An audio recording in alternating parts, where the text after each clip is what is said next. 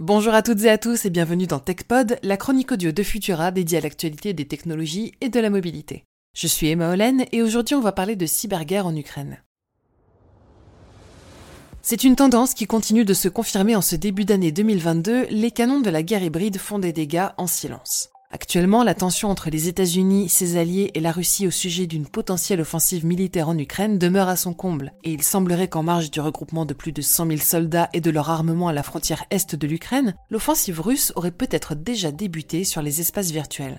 Ainsi, il y a un peu plus de 15 jours, dès le lendemain de la fin des pourparlers infructueux entre la Russie et l'OTAN sur la crise, 70 sites web gouvernementaux ukrainiens ont été cyberattaqués. 17 d'entre eux ont été défacés, c'est-à-dire que leur page d'accueil avait été remplacée par les revendications des auteurs de l'attaque. Avant qu'ils ne disparaissent, un message menaçant rédigé en russe, en ukrainien et étrangement en polonais était affiché. Il indiquait que toutes les données personnelles des Ukrainiens collectées sur ces sites avaient été mises en ligne sur le web et évoquait également de vieilles querelles datant de la Seconde Guerre mondiale entre les Polonais et les Ukrainiens.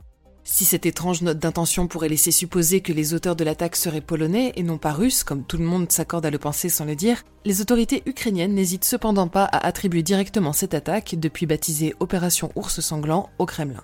En réponse, comme à son habitude, la Russie a nié avec sarcasme être l'auteur de l'attaque. Dans tous les cas, selon Microsoft, ces ramifications seraient bien plus importantes que ce que le constat initial ne laisse présumer, et toucheraient de nombreuses agences et organisations gouvernementales ukrainiennes.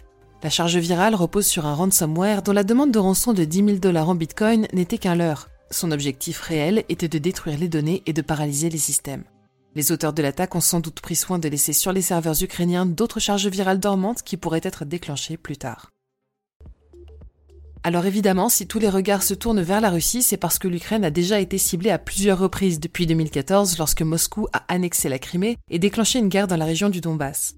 L'attaque NotPetya en 2017 avait ciblé le secteur économique ukrainien, tandis que des attaques en 2015 et 2016 contre des infrastructures électriques avaient occasionné des coupures géantes paralysant le pays.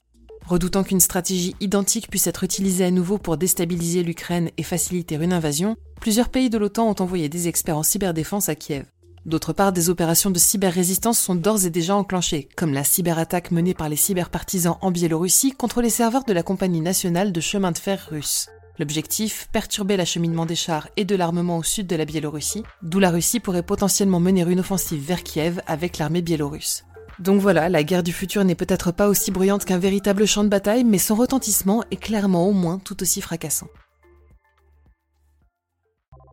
Pour ne rien manquer de l'actualité technologique et scientifique, pensez à vous abonner à Fil de Science sur vos apodios préférés et pourquoi pas nos autres podcasts. Je vous propose de découvrir notre dernier épisode de Chasseurs de sciences consacré à Leonid Rogozov, un intrépide médecin russe qui a dû s'opérer lui-même de l'appendicite alors qu'il était coupé du monde extérieur en Antarctique.